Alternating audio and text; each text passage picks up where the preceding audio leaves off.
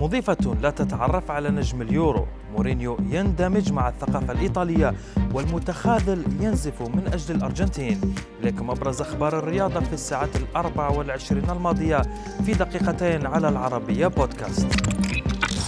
في خضم احتفالات لاعبي منتخب إيطاليا بالتأهل إلى نهائي كأس أوروبا فضل البعض منهم التوجه إلى المدرجات ومشاركة الجماهير فرحة النهائي لكن واحدة من المضيفات لم تتعرف على بونوتشي وقامت بدفعه وإعادته إلى المدرجات ظنا منها أنه أحد المشجعين قبل أن يعرف بونوتشي عن نفسه ويخرج من الموقف الغريب.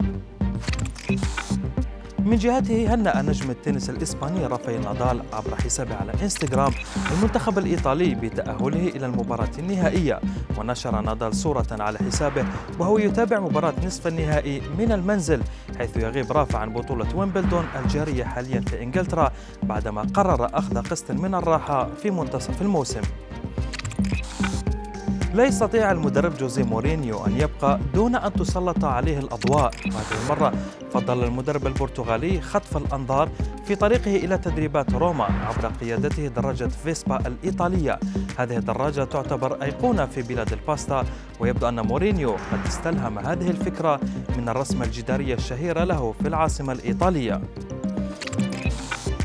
اقترن اسم ميسي مع منتخب الأرجنتين بصفة المتخاذل خاصة من طرف مشجعي نادي ريال مدريد. كونه فشل في تحقيق أي لقب دولي مع بلاده لكن ميسي وبخلاف المستوى الذي أظهره في كوبا أمريكا الحالية ظهرت صور له وهو ينزف دما من قدمه أثناء مواجهة نصف النهائي أمام كولومبيا. ورغم هذا أكمل ميسي المباراة كاملة. برأيك هل تعتبر ميسي متخاذلا فعلا مع الأرجنتين؟